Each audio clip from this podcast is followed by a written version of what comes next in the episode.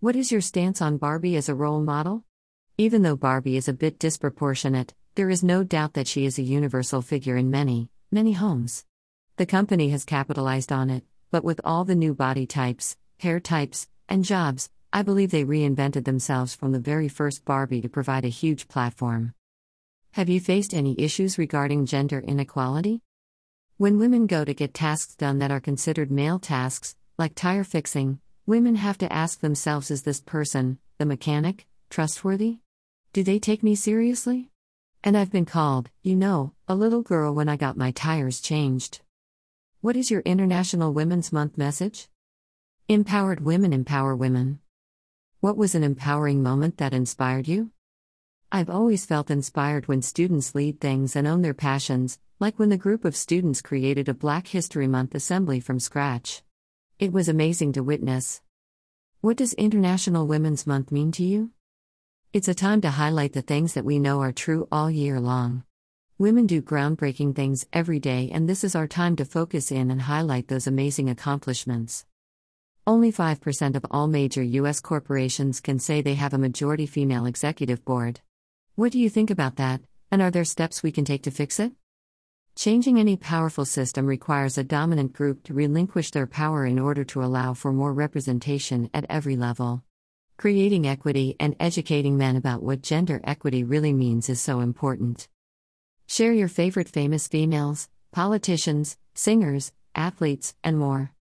Elizabeth Warren, politician, Saoirse Ronan, actress, Tracee Ellis Ross, comedian, at Ariana underscore Waller on Instagram for entrepreneur, Ms. Jackson's friend. Naomi Osaka, tennis player.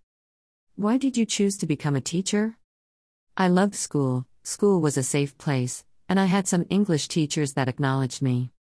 In your opinion, why is it important that more women take up STEM and executive positions in the near future? Women are uniquely positioned to be problem solvers and can provide a lot of fresh creativity and alternative perspective to historically male dominated groups. Do you think there's a stereotype attached to females in powerful positions? Since we are still constructing the strong women narrative, strong women can be seen as overdominant, angry, or aggressive because people aren't used to women in high positions. What do you think is the biggest issue facing females today? I think it's seeing women in the highest levels of leadership. Today, women are more educated and, than in the past, and black women especially, are the fastest growing educated group in America. But even with this, the absence of women in Fortune 500 companies is striking. Why do you participate in the Girl Up Club and what do you hope to achieve? Girl Up is a student led group. Three young women wanted to start it, and they wanted me to be the advisor. I have had great conversations about leadership and empowerment, and it is amazing considering that this is an international organization sponsored by the UN. Who was your first role model? My neighbor was a very vibrant mom who was going back to grad school and doing a new career and approached life with joy. Most women I knew just lived settled lives, but she was totally different, taking risks and dreaming big. What has the media done for women's rights and is it improving?